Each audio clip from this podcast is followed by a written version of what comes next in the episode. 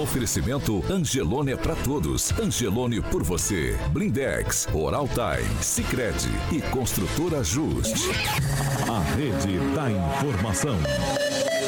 Jovem Pan, a rádio que virou TV. Entra no ar, o jornal de maior audiência de Maringá e região. Pan News.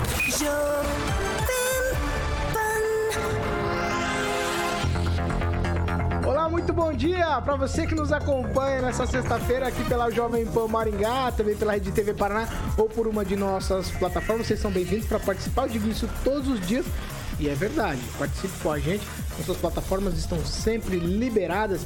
Hoje, sexta-feira, dia 1 de abril, é dia da mentira, mas nós vamos contar aqui só verdades, tá certo? O Pan News já está no ar. Jovem Pan e o tempo. Agora em Maringá, 18 graus, o dia começou com período nublado e também chuva. O dia vai ser chuvoso e amanhã o dia será de sol, nuvens e também teremos períodos aí com chuva e nublado. As temperaturas amanhã ficam entre 19 e 27 graus. Agora, os destaques do dia. Pan News. Jovem Pan. 7 horas e 4 minutos, o PSDB rachado. Dória desiste de concorrer à presidência só por algumas horas. Volta atrás e diz: sim, serei candidato. E a candidatura da presidência de Moro desmorona. Ele troca Podemos pela União Brasil. Boatos dão conta que ele será candidato a deputado por São Paulo. Ex-juiz diz que nada está definido. Aí a gente não sabe no que acreditar. Também temos para hoje: motociclistas são os que mais morrem no trânsito de Maringá. E também temos entrevista com o desembargador e presidente do Tribunal Regional Eleitoral do Paraná, Dr. Wellington Emanuel Coimbra de Moura. A maior rede de rádios do Brasil. 7 horas e 5 minutos. Repita. 7 e 5, Alexandre Mota, sextou. Sexta-feira, muito bom dia. Graças a hoje eu vou te dar um bom dia, porque é, É- sexta-feira. efusivo, vai lá, Claro, efusivo. bom dia. Muito bom, dia pra dia, todo mundo. Carioca. E a gente, Todo dia tinha que ser sexta-feira, todo dia tinha que dar bom dia. Não, todo dia tinha que ser sexta-feira. Ah, entendi. Entendeu não? Então tá bom. Então tá bom. Você que manda. Vamos falar de Fiat Via Verde. Olha aí, eu fiquei até nervoso, apertei o botão errado aqui. Apertei o botão É isso aí. errado. Carioca, será que, Pra o, tirar a cera do Tiaguinho lá que pulou na cadeira. Ô, Carioca, será que o Deus. corpo aguenta? Vamos lá. Se todo dia é sexta-feira? Aguenta, pô, ô, louco, professor, Vamos lá, vamos, aguenta. vamos começar com Fiat Via Verde. Mandou bem. Hoje eu vou falar com o professor, perguntar se ele já alugou um carro. O professor já alugou um carro lá na Fiat Verde, professor? Já aluguei. Já alugou? Já aluguei. Já alugou. Eu tenho um carro Fiat. Tem um carro Fiat? Aí, professor, maravilha. Aguinaldo também.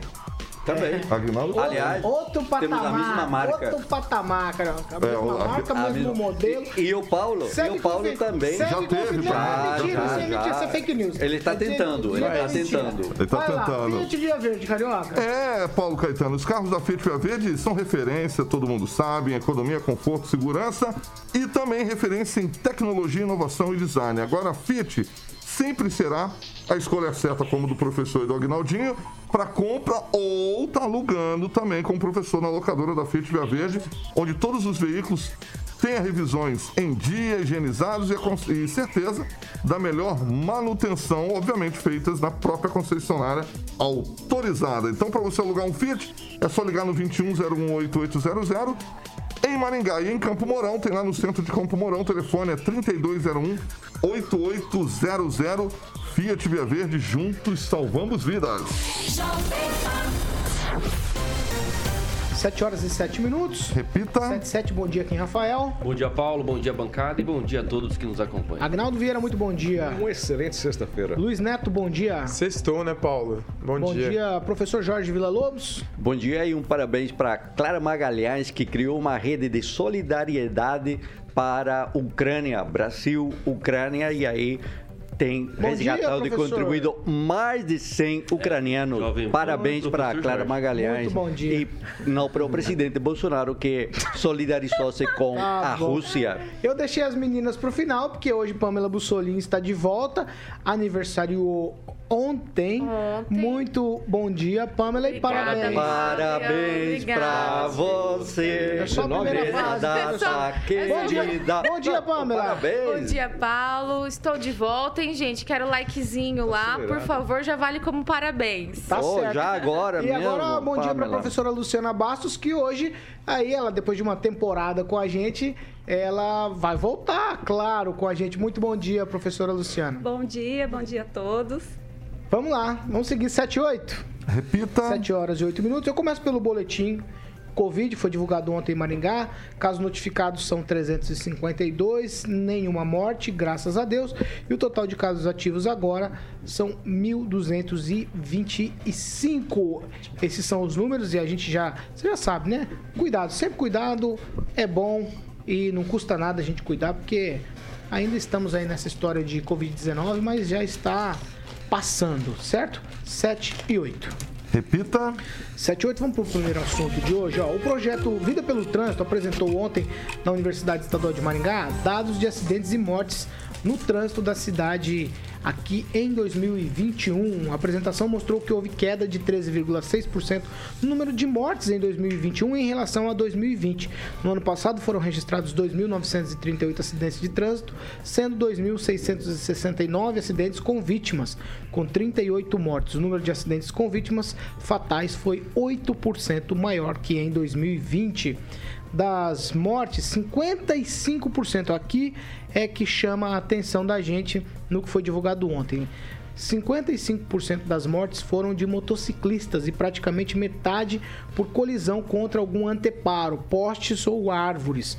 Outro dado importante é que 60% dessas vítimas estavam com carteira nacional de habilitação, a CNH irregular ou simplesmente não tinham o documento. Eu vou começar com o Agnaldo Vieira. A gente há algum tempo falava aqui de motocicletas, Agnaldo, e você usava uma frase que eu, eu se- sempre me chamou a atenção. Você falava, é, Paulo, moto é um problema. Parece que tem duas rodas, foi feito para cair. Aí eu fico pensando se é a falta de cuidado, se é a displicência, o que é que leva esses números aqui para os motociclistas serem os mais, eu vou colocar prejudicados, mas não sei se essa é a palavra no trânsito de Maringá. 55% das mortes são de motociclistas no trânsito da cidade. Primeiramente, nós temos um grande número de motocicletas na cidade, né? É, Isso facilita, enfim, o transporte, pessoas que acabam saindo muitas vezes do transporte coletivo e adquirem seu primeiro veículo, que é uma motocicleta, é, mais econômica, enfim. Então, a probabilidade de acidentes envolvendo esse grupo é maior. E também eh, nós temos aí o outro lado que é às vezes a, dis- a displicência, né? Eh, alguns motociclistas, nós temos também né, alta velocidade, enfim, alguns sem carteira de habilitação e em outros casos eles são envolvidos também por maus motoristas eh, nos carros, enfim, que acabam algumas vezes fazendo uma conversão, atravessando uma preferencial e o ciclista é o, ciclista, o motociclista ele é o para-choque, né? Ele não tem como se defender e num acidente ele sempre é a vítima maior. Eu acho que seria uma maior conscientização de que os motociclistas precisam ter mais cuidado, eh, todos, né, em verdade, porque o trânsito poderia diminuir, né? Campanhas publicitárias e as pessoas veem os exemplos eh, nesses acidentes, principalmente dos, das pessoas que ficam com sequelas ou até as que chegam ao, ao óbito. É a conscientização, porque esse número, infelizmente, que era para diminuir, tem aumentado. Então, é se conscientizar que você tem que sair da sua casa e voltar. E muitos deles, infelizmente, não voltaram. Professor Jorge, é o veículo mais rápido, é o veículo mais ágil para o trânsito, para as entregas. A gente viu um aumento muito grande desse, desses veículos circulando aí, principalmente com essas entregas. E aí, professor, qual que é a maneira da gente conseguir evitar esses acidentes aí, principalmente com motocicletas? É, primeiro entender quais são as causas é, deste número tão ah, preocupante ou alarmante. Tem uma pesquisa que mostrou que o grupo considerado de risco é, é o homem, adulto jovem, classe média baixa e que usa a moto como meio de transporte. Dentro disso, é, a metade dos casos foi provocada por imprudência. A outra parcela, né, dos acidentes por veículos em má conservação. Então temos aí as causas bem claras. O pessoal deve usar seu equipamento, respeitar as sinais de trânsito e a relação entre os motoristas e os motociclistas também está entre as causas. E aí eu tenho que dizer que em família, esta semana, faleceu um primo, que é o Thiago Souza, em um acidente de moto. Então, eh, atinge todas as famílias e uma situação de dor em que é necessário tomar algumas medidas. E já sugeriria para o setor de trânsito que aumente o estacionamento de motos pela cidade, porque o número cresce a cada dia e se vê que as motos têm que se estacionar hoje entre carros, o que vai criando um conflito que me parece desnecessário. Eh, portanto, pensar, e o Aguinaldo aponta um aumento das motos na cidade, é necessário então aumentar as vagas de estacionamento de motos pela cidade, principalmente na área central. Luiz Neto. Paulo, é, as, as mortes de trânsito elas estão ligadas a vários aspectos, né? Entre eles o álcool. A gente sabe que na pandemia é, reduziu drasticamente o número de, de, de motociclistas que perderam suas vidas no trânsito pelo simples fato dos bares estarem fechados, toque de recolher, né, que, que possibilitou que caísse o número de acidentes e, e, consequentemente, o número de mortes no trânsito. O fato é, Paula, que a gente está numa retomada, né, uma outra perspectiva. Em 2021 nós tivemos 3 mil acidentes e a questão não é só de conscientização, Paula, é de fiscalização também para os veículos que estão irregulares. A Polícia Militar vem fazendo blitz, a, o CETRAN também. E é importante esse trabalho, porque nós temos muitas, muitos, muitos veículos que são mexidos e muitos veículos que estão irregulares na mão aí de pessoas que, consequentemente, é, não zelam pela sua vida, então não vão zelar também pela do próximo. Né? A gente tem que lembrar que não é só, talvez, o, o, a pessoa que está dirigindo que, que vai se prejudicar, mas um terceiro que vai se envolver no acidente. Pamela Bussolim. Então, Paulo, as motos, elas né, têm aumentado ano após ano, né, e dia após dia o seu uso, né, por todas essas questões que vocês já falaram muito bem e ainda porque é um transporte econômico, né, e na, na atual conjuntura é tudo que, que as pessoas querem. O que eu acho que a gente precisa mesmo é de uma conscientização, porque realmente a gente vê os, principalmente os entregadores passando e dá até um gelo no coração. A gente entende que eles precisam fazer essas entregas de forma rápida, de forma célere, mas é preciso que eles pensem na vida deles em primeiro lugar e realmente eles correm muitos riscos. Então, talvez uma, uma campanha aí pesada de conscientização seria o ideal. Professora Luciana, a Pamela tocou num assunto aqui que me, me, me mexeu com a minha com a minha imaginação. A gente criou uma dinâmica nova na pandemia. Uhum. Os pedidos. E aí as motocicletas são importantes. Contrapartida, a gente vê que elas são o mais prejudicado no trânsito. Como tentar equalizar essa situação? É, Paulo, é difícil porque a moto é um veículo muito perigoso as pessoas estão completamente desprotegidas. É o capacete e pronto. E o trânsito de Maringá é um trânsito muito complicado. As pessoas é, são mal educadas, muitas delas. É, muitas não dirigem bem. Eu vou falar por mim. Eu tenho carro, tenho habilitação, mas eu não dirijo aqui em Maringá. E assim, sempre tem alguém me trazendo, me levando. Até meu irmão fala: Nossa, tem duas pessoas que são as piores motoristas do mundo, você e a Dona Inês. Só que a Dona Inês tem uns 80 anos. Então sobra eu. Então, assim, eu não dirijo. Agora, as, o problema dos acidentes automobilísticos são mais assim, álcool, imprudência. Agora, as motos tem muitas, né? Proliferou, é, época da pandemia, então muita gente fazendo bico, fazendo entrega, ficou mais difícil. E eles não têm cuidado também. Eles, a falta de educação do, do, dos motociclistas e a falta de cuidado é muito grande. Quantas vezes já tiraram o nosso retrovisor, retrovisor com o joelho? sabe? De passar assim tão colado e arrancar com o joelho. Então é muito complicado. A imprudência é muito grande. Morre por imprudência, sabe, Paula? É difícil. Vamos lá, 7 horas e 17 minutos. Repita. 7 e 17, já vou girar o assunto. O assunto agora é política, eu vou fazer tudo num pacotão só. Eu vou pedir para vocês assim. Primeiro um tweet, tá? E depois eu dou réplica para quem for necessário, depois que a gente fomentar a discussão aqui. Porque ontem o tema todo o noticiário brasileiro foi a terceira via. Foi quem mais teve mídia ontem. João Dória e Sérgio Moro.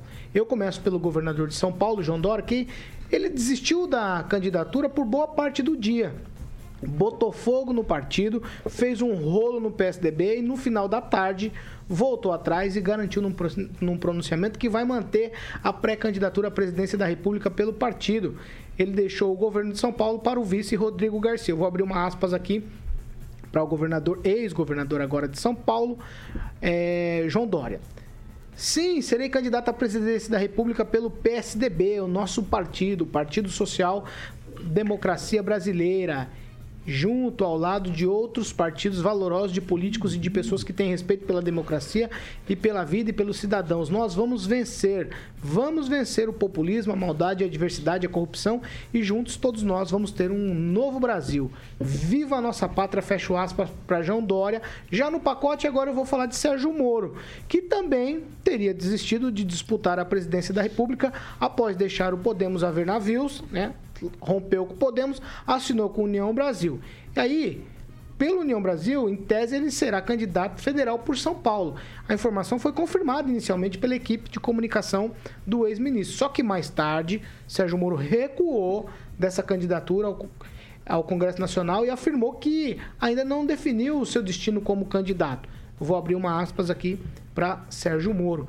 Para ingressar no novo partido, abro mão nesse momento da pré-candidatura presidencial e serei um soldado da democracia para recuperar o sonho de um Brasil melhor. Aí tem uma declaração do União Brasil sobre o Sérgio Moro dizendo: ele é um soldado à disposição do partido e a palavra usaram essa palavra e ele serve para qualquer cargo. Kim Rafael. Bom, o cenário político, é, principalmente dentro aí deste ano eleitoral, está bem definido, né? pelo menos em duas é, questões, Bolsonaro e Lula. Terceira via, a todo momento aparece né, alguém querendo aí é, tentar convencer o povo que existe uma outra opção. Mas o que a gente viu até agora é que essas opções estão cada vez piores, né? O Dória, eu acho que ele está mais atrelado sempre à sua imagem, ele sempre é um vaidoso, então é por isso que é, eventualmente aí ele, ele prefere ficar como um candidato, né, e rodar o Brasil para ser reconhecido um pouco melhor, até mais por conta dos debates, do que perder uma possível reeleição para o governo do estado. E segundo, o Sérgio Moro, né, sempre preocupado com a biografia, né, sabe que não vai ser para ele, né, ser uma opção, até porque ele não apresentou nada efetivo, a não ser realizar ataques simultâneos aos candidatos que estão tendo mais é, vi, é, mais visibilidade. Então, por isso, fechando o pacotão é realmente uma terceira via. E, e, o mais interessante de tudo é ver que muita gente ficou muito triste com isso. Mas eu já esperava que esses dois não trazendo nada genuíno para a população. É óbvio que eles não teriam vez. O professor Jorge, a terceira via naufragou de vez? O que é que está acontecendo? A terceira via não vai naufragar porque ela é mantida hoje por vários políticos, né? Então não, não naufraga porque se perder essa terceira via, você fica já com uma eleição polarizada totalmente. O que chama a atenção é a troca do Moro é nesse, é nessa discussão, porque o Moro entra para o partido do senador Álvaro Dias há poucos meses, lá no final de 2021, e agora, poucos meses, estamos no terceiro mês para o quarto mês de 2022, já troca de partido. No entanto, é, interessa saber que a esposa dele fica no Podemos e ele vai para a União Brasil, que é o partido de raiz bolsonarista.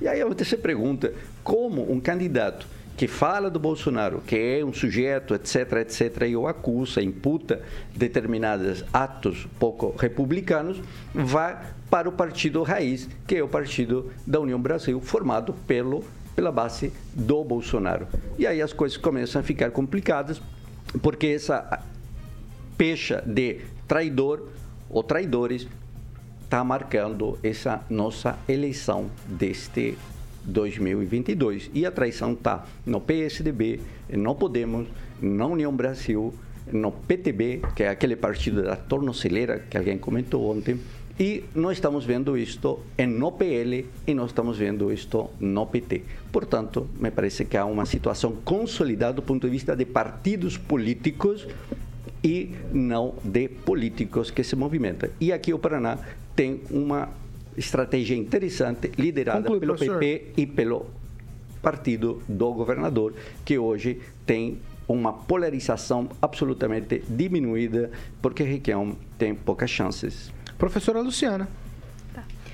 Bom, sempre existirá concorrência, né? Terceira via, quarta, quinta. Só que a gente tem duas pessoas. Por que, que a eleição é polarizada? Porque a gente tem duas pessoas apenas que ganharam o coração dos brasileiros. Por algum motivo. Bolsonaro e Lula. Então não tem espaço para outro nessa disputa. Eu estava lendo ontem um artigo à noite, até passei esse artigo para o professor Itamar, para alguns ex-professores meus da UEM, é, de Jeffrey, é, Jeffrey Tucker quando foi que a inveja se tornou uma política pública oficial. Então, o artigo trata é, do ódio ao sucesso e da riqueza alheia que partidos de ditaduras, partidos de esquerda trabalham em cima, né? Por exemplo, é, cobrar mais impostos dos ricos, é, confiscar bens das pessoas, estatizar empresas privadas. Aí eu comecei a pensar nessa questão Dória-Amor em relação ao Bolsonaro. Que eu, que eu consegui é, fazer uma analogia nesse sentido? Primeiro, Dória e Moro estão na mesma condição. Primeiro fizeram uma aliança por interesse em Bolsonaro. Aí eu coloquei aqui, ó, vou colar nele para me dar bem. Isso foi a estratégia dos dois. Depois vem a soberba. Sou muito melhor do que ele. Depois vem a cobiça. Quero o lugar dele. Eu mereço, eu sou muito melhor, mereço esse lugar. Depois vem a inveja. Por que o povo gosta tanto dele? Ele não merece, sou eu quem mereço essa popularidade. Ele não pode continuar nesse posto, esse posto deve ser meu. Aí vem a queda, né? Que é o que aconteceu com os dois. Por suas ações, são vistos como traidores pelo povo, pelo, principalmente pelo povo que elegeu Bolsonaro, que é a maioria da população né? E eles almejam o lugar do outro, mas não terão, porque a, população vê né, que a aliança foi por interesse, depois vem a cobiça, depois vem a inveja, depois vem a queda. Aí dizia o homem mais sábio do mundo, que é o rei Salomão, né, que o orgulho, o orgulho precede a queda. Essa é a condição de Moro e de Dória nessas eleições. Luiz Neto. Paulo, algo interessante é que a gente é, entrevistou alguns dos pré-candidatos que são assuntos hoje na mídia nacional é, por suas decisões políticas em relação às candidaturas. E o que fica claro é que o projeto de Sérgio Moro é um projeto pessoal, não é um projeto em prol do Brasil, porque aqui no discurso que ele usou, inclusive pessoalmente e é, nessa bancada, ele disse que tinha um projeto para o Brasil, para mudar o Brasil. Então, na impossibilidade de disputar um pleito com possibilidade de ganho, ele decidiu é, abandonar o projeto político do Podemos e disputar o Senado, que é algo que ele tem muitas possibilidades de chegar, assim é, como outros candidatos vão mudar. Um exemplo, Álvaro Dias, sem o Moro no Podemos, a, a barganha entre ele e o governador muda. Então o Álvaro deve disputar deputado federal nessa eleição, não mais ao Senado. E aí abre, abre brecha para outros candidatos, por exemplo, o Paulo Martins, que vai ser o candidato presidente Bolsonaro no Paraná ao Senado, o próprio Guto Silva, que está é, caminhando de forma independente. E nós vamos ter que aguardar um pouquinho mais até o mês que vem para ver o desenrolar aí dos pré-candidatos e das possíveis chapas. Vamos lá, Pamela Bussolini. Paulo, sobre o João Dória, eu acho engraçado como uma pessoa como ele pode querer ser presidente da República, né? Ele não, não sabe o que ele quer, mas no fundo ele sabe que o ranço, né, ele une ali em São Paulo, inclusive pela minha curta passagem por lá esses dias, ele une esquerda e direita que odeiam ele. Todo mundo sabe falar, o Dória acabou com São Paulo. Como que uma pessoa que tem um currículo desse no, no estado dele pode querer almejar a presidência, achar que isso vai dar certo? Então, quando eu vi a notícia dele ontem dizendo que ele tinha desistido da candidatura, eu até achei por um bom senso da parte dele, mas depois ele voltou atrás, aí falou que vai. Então, como que uma pessoa que a gente não sabe nem para onde ele vai, o que ele quer, o que ele pensa, como que você vai confiar numa pessoa dessa para ser presidente da República? Então, para mim, ele é absolutamente carta fora do baralho. Agora, o Moro, né, tadinho, ele muito mal assessorado, na minha humilde opinião. Né? Eu acho que o Moro, ele mudando de domicílio eleitoral para São Paulo, ele não está fazendo algo feliz, né? Eu já vejo muitos comentários aí, inclusive dos paranaenses decepcionados com essa mudança. Acho que esse pessoal que estava ali aglutinado em volta dele, o apoiando, vão é, ficar decepcionados, né? Porque ele afirmava com muita veemência que ele era candidato, que ele não ia desistir, que ele era candidato, e agora ele desistiu, né? Para disputar um outro cargo em outro estado. Então eu acho que isso não pega bem. Mas, por outro lado, eu também entendo a decepção dele, porque ele foi abandonado, absolutamente abandonado pelo Álvaro e, e a patotinha dele, né? Que é o Oriol Visto Guimarães, o Flávio Arnes, que saíram aqui do Brasil para pedir para ele lá nos Estados Unidos para vir, para ser candidato, que eles iam apoiar ele, que eles iam fazer e acontecer. E no fim das contas, deixaram ele sozinho, trabalhando sozinho, né, por um projeto tão grande. Então faz sentido que ele saia do Podemos, mas eu acho triste é, esse, esse, fim dele, né, porque é tudo muito confuso e dizer que ele serve para isso, serve para aquilo no União Brasil lá junto com o Arthur Duval, né, que também acabou de se filiar, MBL, né, lá no União Brasil, né? acabou de dar aquele bafão ali na Ucrânia e foi lá, se filiou no União Brasil, aí agora o Moro tá indo para lá, lá também. Então as cartas vão sendo colocadas, a gente vai vendo quem é quem no jogo. Agnaldo Vieira. Apesar da educação e da simpatia do ex-juiz Sérgio Moro, é, realmente ficou estranho né, essa alteração. E aqui mesmo, né, nesta bancada, na última entrevista, ele disse né, que era candidato, estava com Álvaro, enfim. E essas mudanças o, o eleitorado não gosta muito às vésperas. Né? Parece que ele está procurando assim, para o que é melhor para ele especificamente. Claro que talvez os números nas pesquisas é, determinem é, essa mudança, mas todo mundo já sabe a questão envolvendo o Álvaro, né? enfim, que não tinha um, um grupo político muito forte para mantê-lo no poder. Eu acho que desgasta mais ainda, né? Em virtude de, de, dessa mudança, até de estado para ser candidato, enfim, ficaria muito chato. O Dória realmente foi mais uma decepção também, foi muito é, educado, muito simpático na entrevista aqui conosco, porém fica essa coisa de fazer joguinhos, né? Na, na política não cabe muito bem nas vésperas já de uma eleição. Os dois casos foram decepcionantes. 7 horas e 29 minutos. Repita. 7 e 29 Eu quero agradecer mais uma vez a presença da professora Luciana pelas participações ao longo do, dos últimos dias com a gente. E guarda, logo, logo a professora volta para falar com a gente. Tá certo, professora? Tá certo. Então tá jóia. Tchau, obrigado, professora. Tchau, muito obrigada. Obrigada, pessoal. Tá obrigado. certo. Ó, é. 7 e 30 Nós vamos para um break rapidinho. Já a gente tá de volta. Já está aqui com a gente nos estudos da Jovem Pan Maringá, o Dr. Wellington Emanuel Coimbra de Moura, ele que é o desembargador e também presidente do Tribunal de Justiça Eleitoral Regional aqui do Paraná. Já a gente vai voltar para falar com ele rapidinho, já a gente está de volta.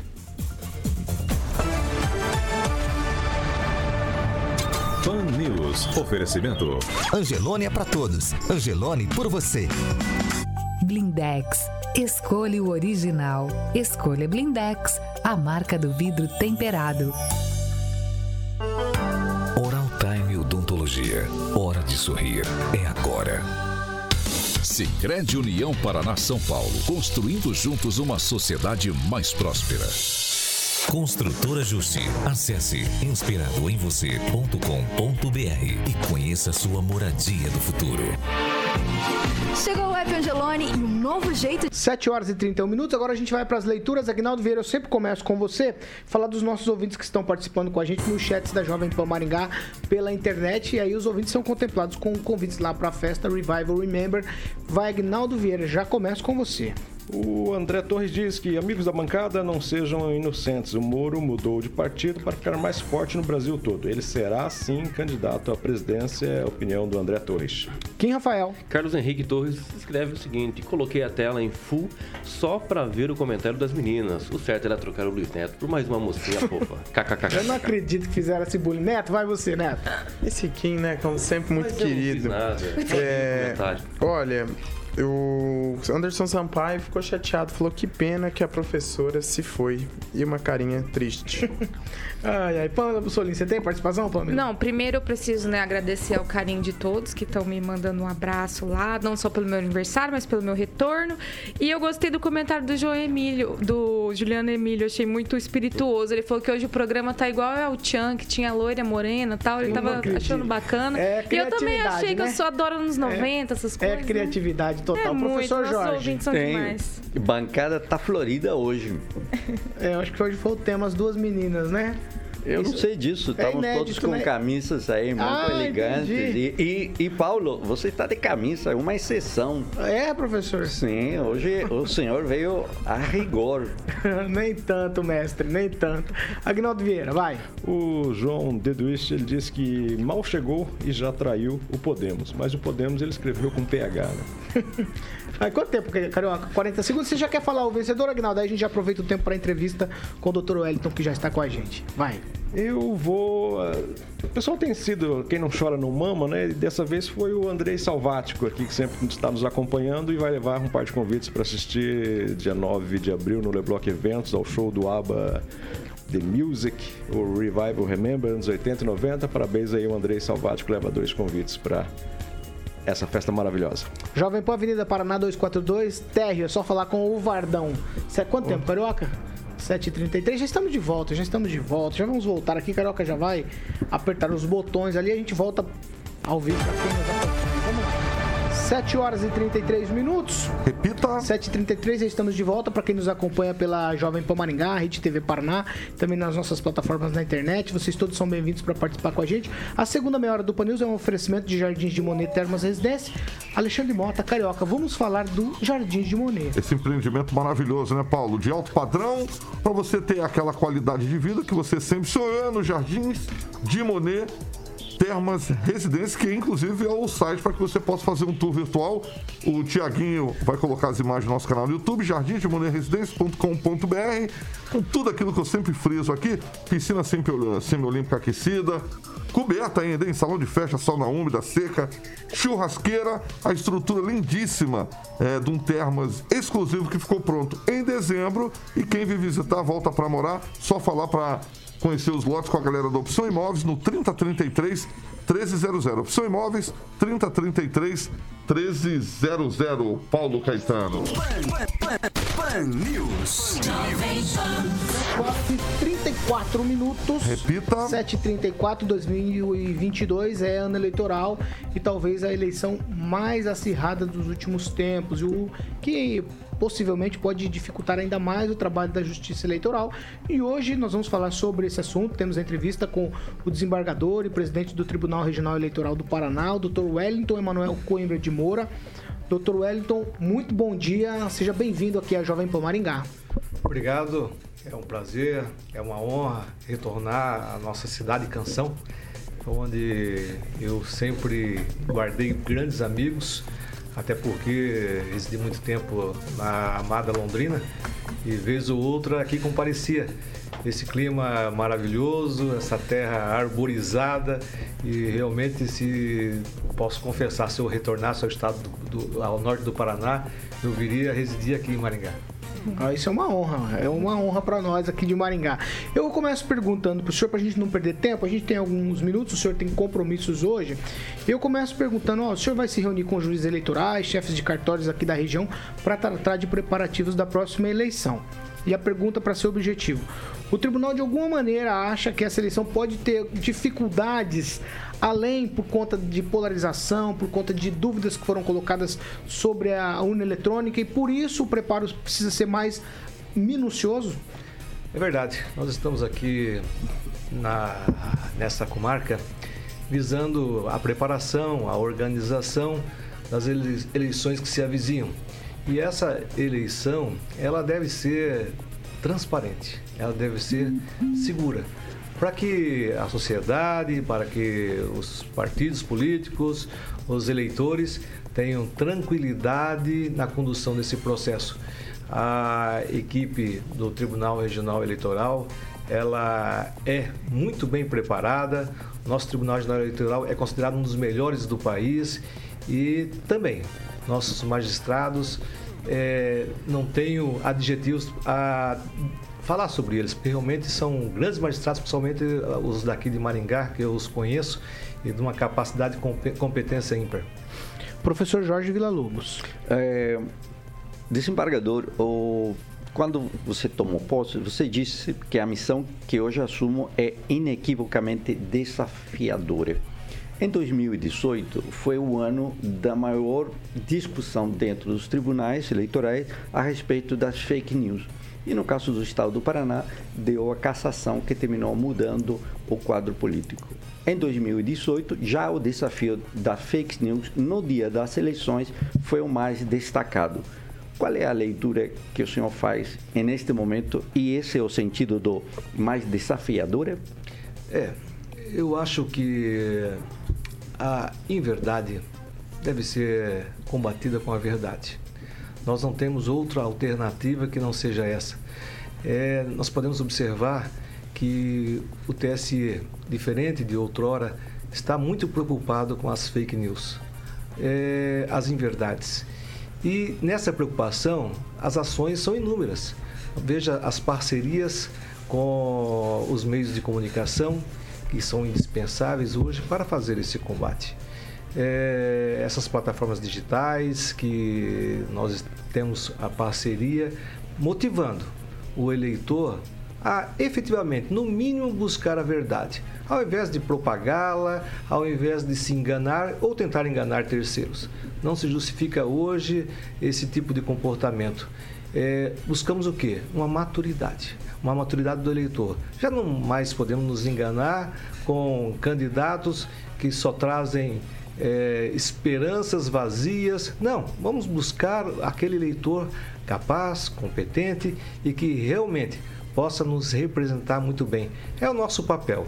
A missão do, do, do Poder Judiciário, especialmente da Justiça Eleitoral, é fazer com que esse processo eleitoral seja equilibrado, tranquilo e o mais importante, sempre digo, o processo tem que ser transparente, para que não pare dúvida. Nós não temos nenhuma motivação diferente do que trazer essa segurança. Quem, Rafael? Bom dia, doutor. Seja bem-vindo. É, é, uma, é um tema vencido, né? Mas por enquanto, né? A questão ali da PEC 135-2019, que visava ali o voto auditável, né? É, o que, qual é a opinião do senhor quanto a essa pauta, né? É, por mais que no, no, na Câmara tivemos aí 229 votos favoráveis, óbvio que não alcançamos o quórum, mas tem sim uma representatividade que tem uma aceitação, né? Sobre essa questão de melhorar né, a transparência e segurança. O que, que o senhor acha sobre o voto auditável? Bem, é, eu, eu tenho primeiro que fazer um histórico do que está aí. É, como nós chegamos na urna eletrônica?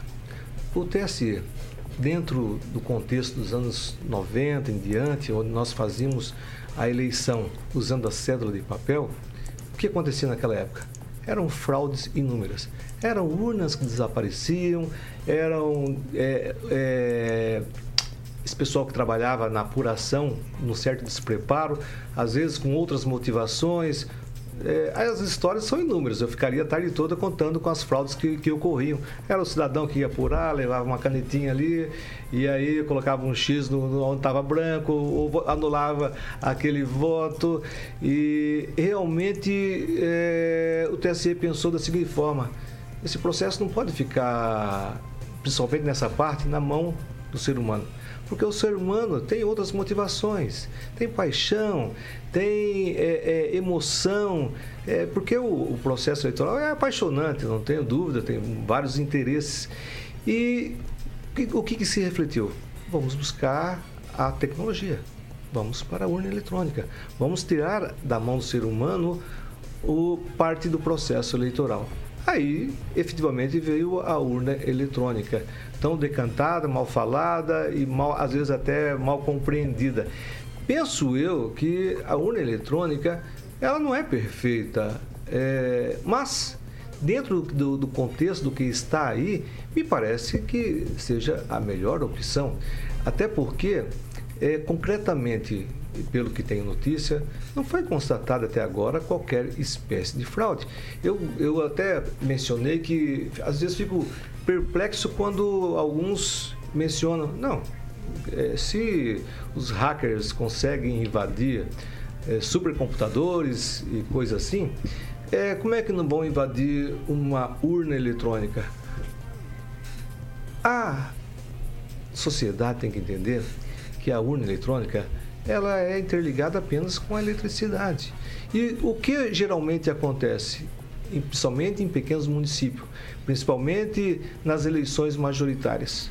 É, quando se expede o boletim de urna, nós colocamos o edital, nós conferimos a todos os atores do processo eleitoral esse boletim de urna.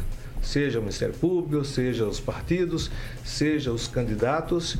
E nós, o que fazemos? Qual o procedimento? Nós pegamos esse resultado e encaminhamos para o TSE, para que o TSE faça a totalização. Não é raro acontecer que nesse interregno, ou seja, nesse período de tempo, os partidos já computando os boletins de urna já está com o resultado na mão e já estão alguns festejando, alguns chorando e alguns sorrindo porque o processo é rápido, é sério e nós não vamos mais passar por recontagens como outrora acontecia. É, para quem é da minha época, às vezes ficavam semanas, semanas para fazer uma apuração, às vezes faziam é, aquelas recontagens eternas. Nós temos esse instrumento agora. Bem ou mal, me parece que nós não temos uma opção.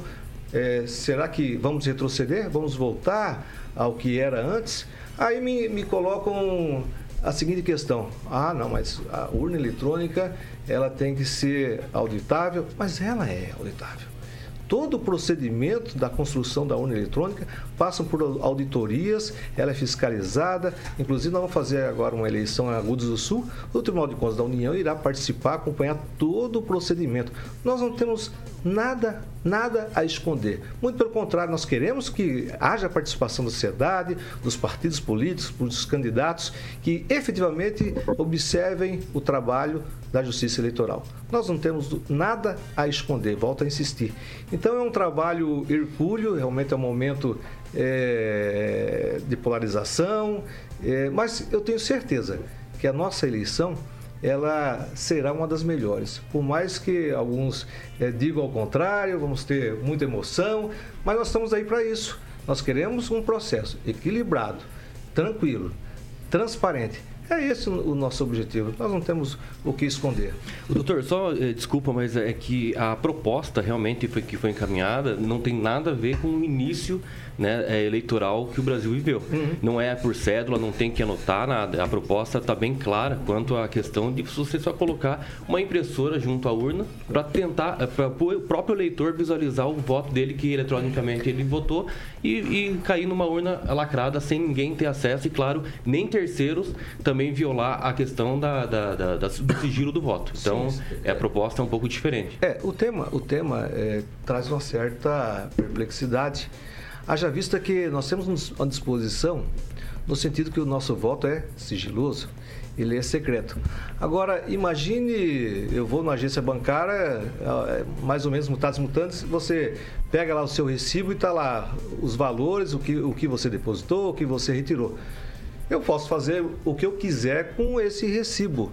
É, será que nós podemos é, ou talvez, será que nós não vamos ofender a Constituição na medida em que nós pegamos esse recibo, entenda-se, esse comprovante do seu, do seu voto e nós vamos dar publicidade. Ah, nós vamos. Muitos irão. Você imagine em, em, em, alguns locais onde a comunidade, traficantes, alguns políticos mal preparados. Escuta aí, traz aí o teu voto e vamos resolver alguma coisa aí tal, alguma negociação. Não sei. E aí, essa é, é vedação constitucional, eu tenho que obedecer à Constituição. Por isso que eu digo, a urna eletrônica, ela não é perfeita. Concordo plenamente. Pode ser que futuramente nós temos uma outra alternativa. Quem sabe? Mas hoje me parece que é o único instrumento hábil, célebre para se resolver. Então, é, é, no tocante ao voto impresso, eu no primeiro momento olhei com bons olhos, não tenha dúvida. Ó, eu vou, volto lá, liga a impressora, pego o meu recibo. Agora, quando eu pego o comprovante, o meu voto, que é um instrumento de sufrágio, esse é o instrumento, eu vou fazer o que com ele? Se fosse outro, algum outro país, talvez ele. Olha, imagina o que, que vai fazer com, com esse voto. Mas aqui, dentro da situação econômica desse país, eu tenho muitas dúvidas se qual será o instrumento é, que servirá esse voto que constitucionalmente é secreto, é sigiloso. Ah, talvez amanhã, quando se nós viermos a alterar a nossa Constituição, pode ser que o voto impresso seja razoável e muita gente entende que, que, que é interessante. Ah, quero, eu quero comprovar que o meu voto foi para o João, para o Pedro ou para o Antônio. É, sim, agora, nós não podemos fugir do contexto desse país. Nós temos que refletir. Então, quando o país tiver um amadurecimento necessário, ele, talvez é, não haja essa publicidade desse voto ou a utilização de voto para outros objetivos. Luiz Neto.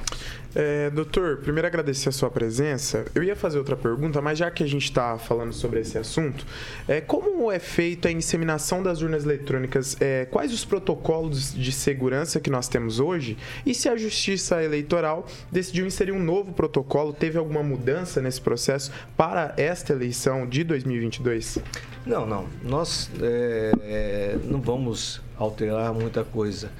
É, a Justiça Eleitoral ela vem sempre fazendo alguns aperfeiçoamentos. Você imagina que algumas audiências públicas são feitas exatamente para se verificar se elas são vulneráveis ou não. É uma tramitação, ficaria aqui amanhã toda e com certeza o ouvinte não, não, não gostaria de ouvir, mas é uma tramitação longa, meses, onde, por exemplo, se, se convida é, os atores do processo para acompanhar essas auditorias, é, é alguns experts na tecnologia que, que vão acompanhar essa urna eletrônica, às vezes é, trabalhando em cima dela, ver se ela é vulnerável. E às vezes se, se alcança alguma vulnerabilidade, e aí o que, que a Justiça Eleitoral faz? Ela tenta resolver essas vulnerabilidades. Até hoje, pelo que se tem notícia, nunca chegaram no tocante à, à totalização dos votos qualquer vulnerabilidade. E volto a insistir, é, até hoje, pelo que eu tenho conhecimento, nós nunca verificamos qualquer disparidade do resultado da urna eletrônica com a totalização do TSE. Mas nunca. Então, é, é, será que nós temos que é, é, voltar ao passado? Não sei o que o eleitor pensa.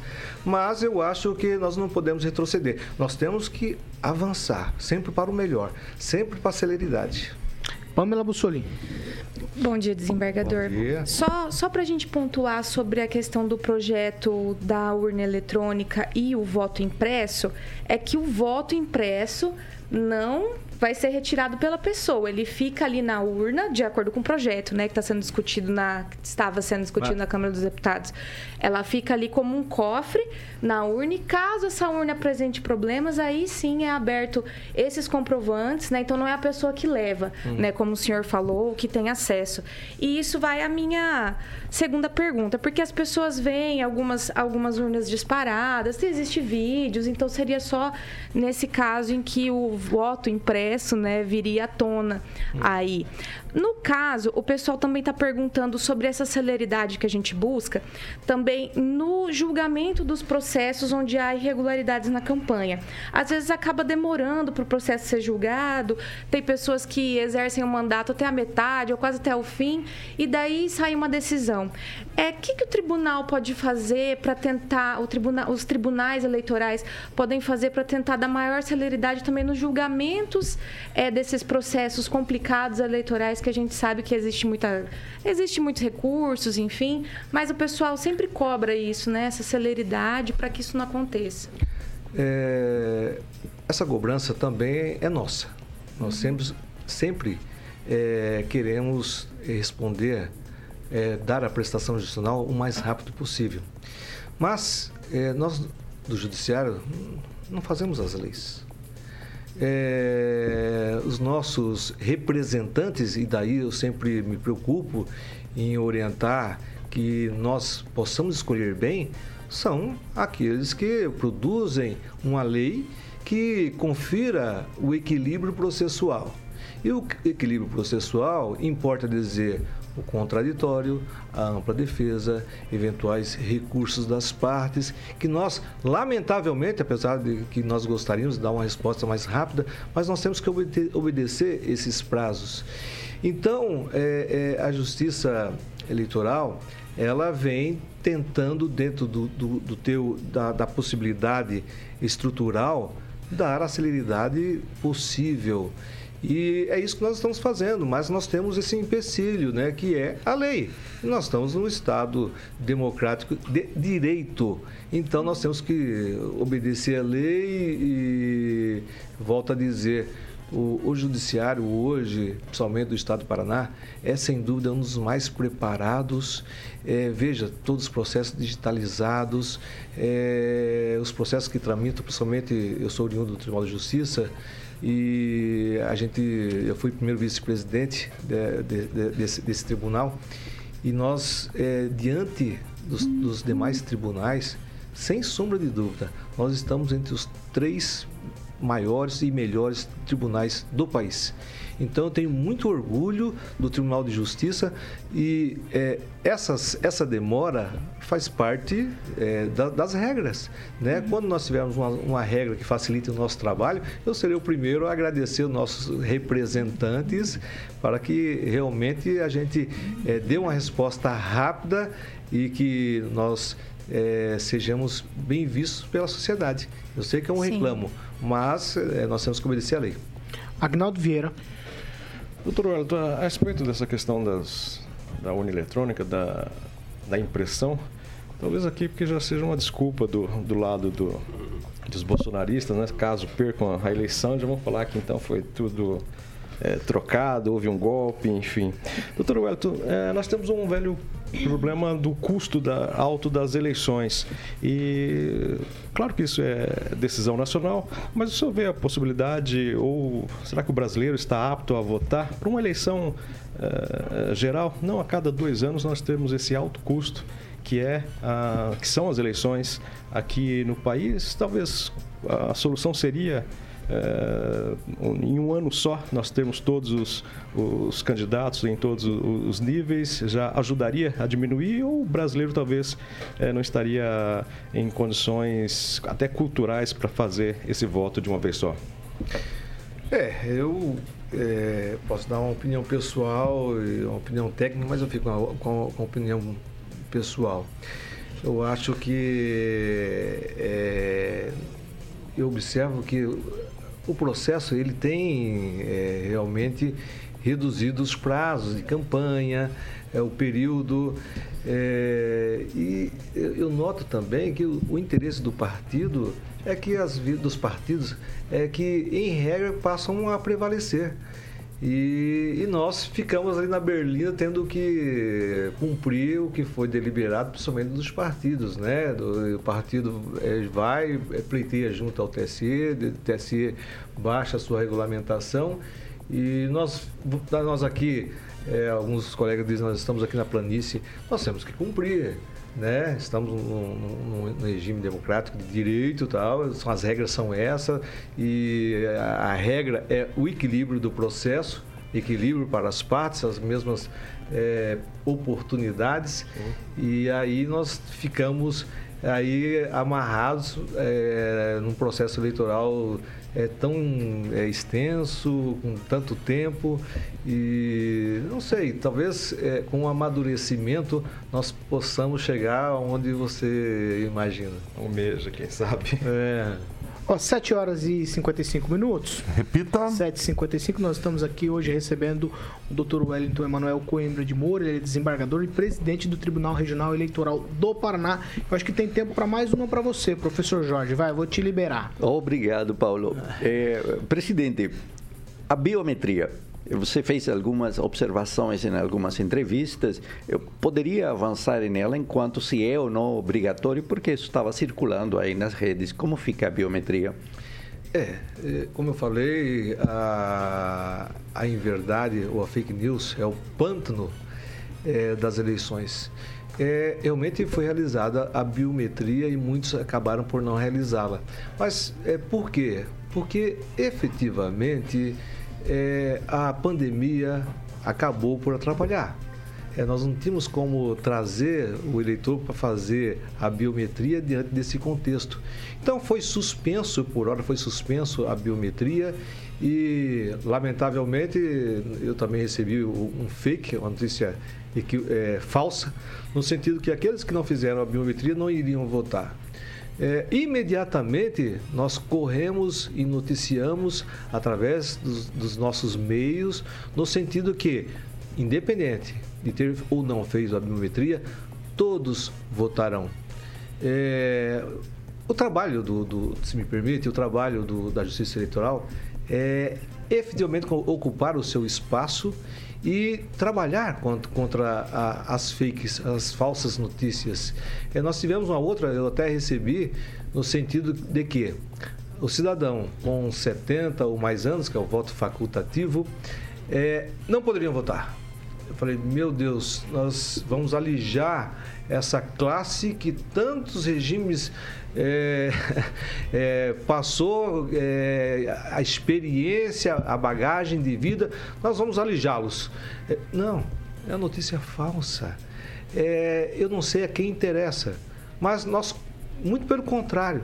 O que, que nós estamos é, buscando hoje, a Justiça Eleitoral? Busca ir em direção ao eleitor. Seja o jovem eleitor, aquele que tem o voto facultativo, 16, 17 anos, seja também, principalmente, a esse eleitor com mais de 70 anos de idade. Mas de que forma a Justiça Eleitoral está indo? É, quando eu assumi o Tribunal Regional Eleitoral, eu sempre me indaguei, mas por que, que não se oportuniza a essa camada social a participação efetiva quando nós sempre estamos trabalhando com o jovem? Eu observei que nosso eleitorado paranaense corresponde a esses experientes eleitores 8% do eleitorado paranaense, enquanto do jovem, meio por cento. Sabe o que nós iremos fazer? Vamos, vamos dar inclusão, vamos dar dignidade e vamos fazer o que é nossa obrigação. Vamos dar a oportunidade de cidadania para essa camada. E como iremos fazer? Nós estamos pegando uma urna e criando uma sessão eleitoral junto a hospitais, junto a, a essas casas de longa permanência, para que nós conferimos a, a essa camada a possibilidade de participar dessa festa democrática. Então, inclusive, um dos motivos que eu aqui estou é para fazer um convênio com, com, com essas entidades. É, nós temos aí o, é, é um hospital, é, me fugiu hospital universitário da Universidade de Maringá. É, é é, Hospital Universitário da Universidade de Maringá. Nós estamos também lar dos, velhinhos, lar dos velhinhos, nós vamos colocar uma urna eleitoral. Hoje nós vamos assinar é, é, esse, esse convênio, entendeu? E nós também, também estamos fazendo um convênio com. Um, nós temos um projeto, é, aliás, nós temos diversos projetos. É, é, eu, eu estou ficando velho, estou esquecendo o nome da denominação. Mas eu, eu chego lá é, Cidadania Plena, onde nós captamos é, jovens para participar desse processo, como mesários, a troco do quê? Atividade extracurricular, horas. Então, é um projeto muito legal e, principalmente, é um projeto inédito do Tribunal Regional Eleitoral. Nós não temos no país um, um projeto como esse, de captar o voto desses experientes. E em relação ao, ao jovem, o que nós estamos fazendo? Nós estamos indo em escolas e tentando convencer que esses jovens também participem desse processo eleitoral, que ele não fique sem esperança no tocante a mudar esse país. Que ele venha, porque esse país é deles também. Eles têm que ter responsabilidade e mudar, para depois não reclamar. Se vai escolher mal ou se não vai escolher, ou seja, se não vai participar é, desse processo eleitoral, olha, depois não, não me reclame. E nós estamos indo em escolas, levando nada mais nada menos do que um laptop, para que um funcionário da escola faça o alistamento desses eleitores é muito. É, é, nossa obrigação, é nosso mistério de se dirigir ao, ao eleitor e não o caminho inverso. É isso que a Justiça Eleitoral tem feito, pelo menos na minha gestão, nós estamos nesse caminho. Nós vamos ao encontro desse voto facultativo, desses jovens e, principalmente, esse projeto inédito que eu tenho muito orgulho de dizer aos senhores que nós estamos incluindo, nós estamos dando dignidade para esses experientes que merecem participar desse processo eleitoral. Ó, nós estamos aqui recebendo hoje o Dr. Wellington Emanuel Coimbra de Moura, ele que é o desembargador, presidente do Tribunal Regional Eleitoral do Paraná. Dr. Wellington, muito obrigado pela presença do senhor aqui na Jovem Pan. Eu sei que agora, às nove e meia, o senhor vai estar na sede da ASIM, conversando lá com diversas pessoas, autoridades também, que contribuem aí para o processo eleitoral. Muito obrigado. Eu que agradeço, é sempre uma honra vir à nossa cidade de Canção. Tenho grandes amigos aqui e quero dizer que nosso tribunal, o Tribunal da Cidadania, está sempre à disposição da sociedade, é, principalmente também da imprensa, porque eu sempre digo, a imprensa ela é indispensável para a construção da democracia. Ela, a imprensa independente, a imprensa livre e digo mais, a imprensa comprometida com a verdade, essa nós temos que lutar por ela. Essa não pode se calar. Então eu quero agradecer a todos, a vocês que aqui nos receberam tão bem e a própria comunidade. E o Tribunal Regional Eleitoral está à disposição. O nosso dever, nós somos todos servidores e nós temos que servir com excelência. Se não, conseguir, não conseguirmos, próximo a ela. Muito obrigado e Deus abençoe a cada um. Tá Paulo, se você me permite, o delegado Luiz Alves, que é vereador aqui da cidade, disse que realmente a fala do desembargador foi muito boa, excelente explicação. Ele que foi servidor da Justiça Eleitoral por oito anos, ele confia 100% também na urna eletrônica. É a opinião de um delegado da Polícia Civil e vereador na cidade. Então, se me permite, eu fiquei muito feliz a semana que eu vi, não sei se chegaram a observar, mas o Datafolha chegaram a observar, 82% estão acreditando na urna eletrônica. E eu faço parte desses 82%. Eu também. Um, um grande abraço e muito obrigado pela oportunidade. Tá certo. Alexandre Mota, o que vem por aí? Vamos,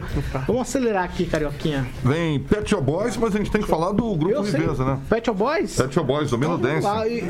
E, e, Carioca, já vamos lá, Grupo Riveza, já manda bala. Grupo Riveza, a rede de, de concessionárias Riveza surgiu. Luiz Neto, estamos no ar. Vai lá, vai lá, Carioca. A rede de concessionária Riveza surgiu em 1981 com. Vai, Carioca, vamos lá.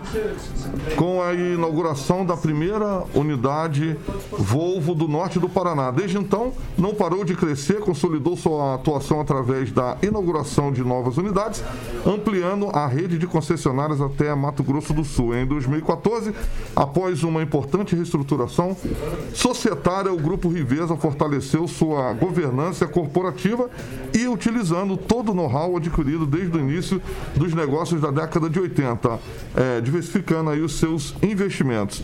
Essa visão se mostrou, Paulo, essencial para o crescimento e solidez do grupo, atualmente composto por 10 empresas, trabalhadores incansáveis e movidos pela construção do novo são um alicerce aí para a superação dos desafios e um futuro ainda mais próspero para, próspero para todos os seus colaboradores. Grupo Riveza, empreendedorismo com solidez, Paulo.